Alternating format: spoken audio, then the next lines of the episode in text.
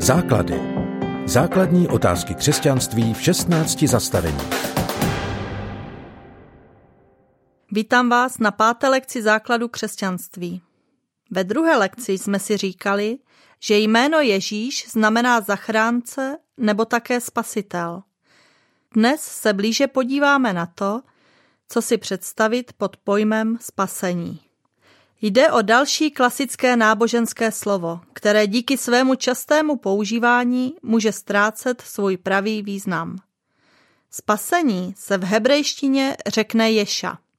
Doslovně by se to dalo přeložit jako přivést na prostorné místo. Má však i obrazný význam, který zahrnuje osvobození z nemoci nebo od nepřátel. Předobrazem spasení v Ježíši Kristu je například starozákonní příběh o útěku z Egypta. Židé odešli do Egypta, aby vyhledali pomoc v době hladomoru. Během let se tam usadili a početně vzrostli. Egyptiané se začali obávat o svou bezpečnost a začali tento národ utlačovat a zotročovat. Když už byla situace neúnosná, protože došlo i na vraždění dětí, Povolal Bůh Mojžíše a skrze něj národ zázračně vyvedl do zaslíbené izraelské země. Židé očekávali, že tak jako Mojžíš vyvedl lid z egyptského otroctví, přijde jednoho dne Bůh a vyvede své věrné z tohoto skaženého světa. Stvoří nový, dokonalý svět bez utrpení a zla. V této záchraně hraje významnou roli Mesiáš to je někdo Bohem poslaný a nadpřirozeně uschopněný ke speciálnímu úkolu. Vnímáte v tomto zhrnutí, jak se starozákonní očekávání Mesiáše dokonale naplňuje v Ježíši Kristu?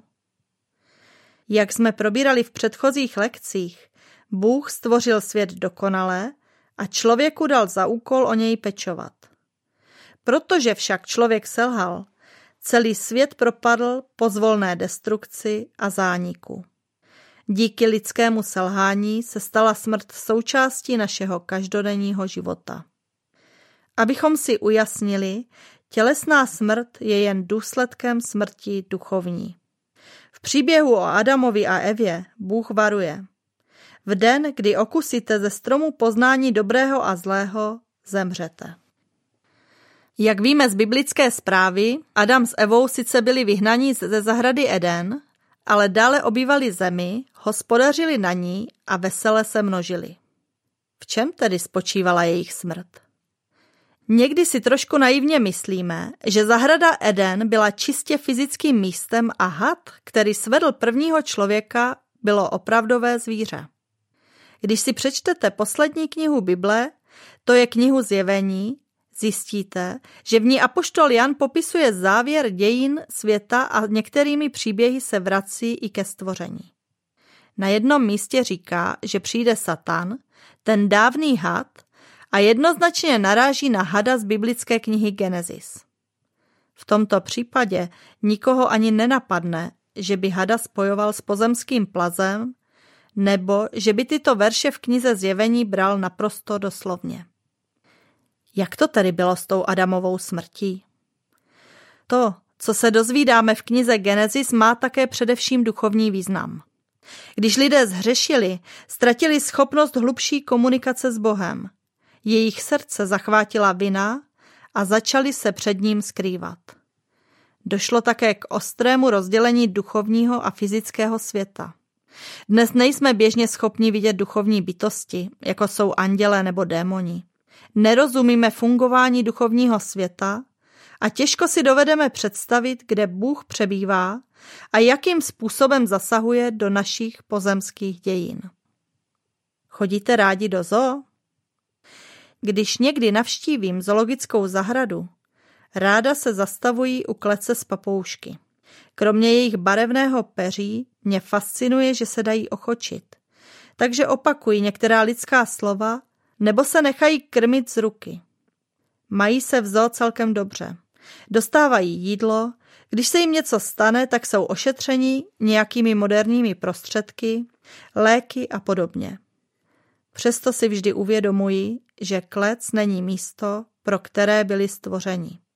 Nikdy se nedostanou mimo mříže, nikdy neuvidí svět z výšky, neukousnou si čerstvé zrnko z klasu na louce nebo se nenechají unášet větrem.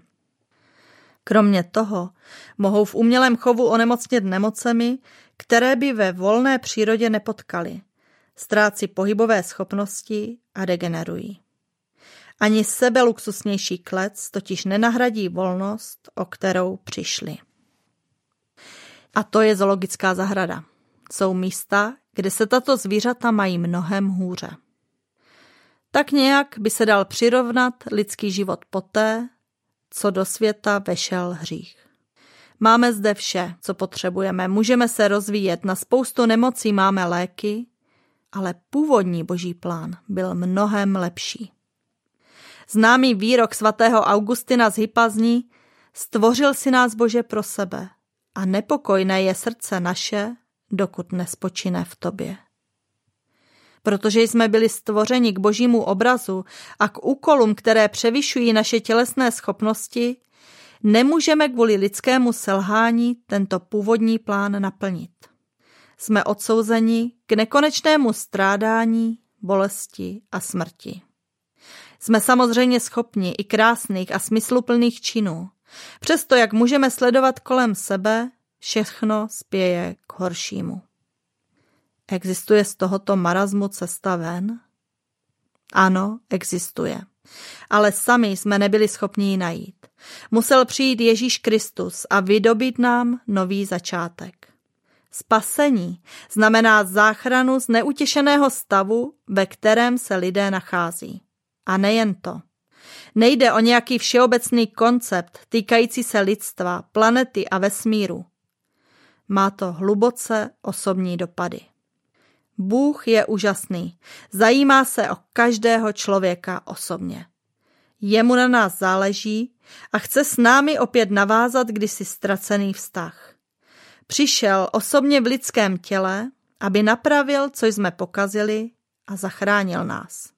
To je spasení.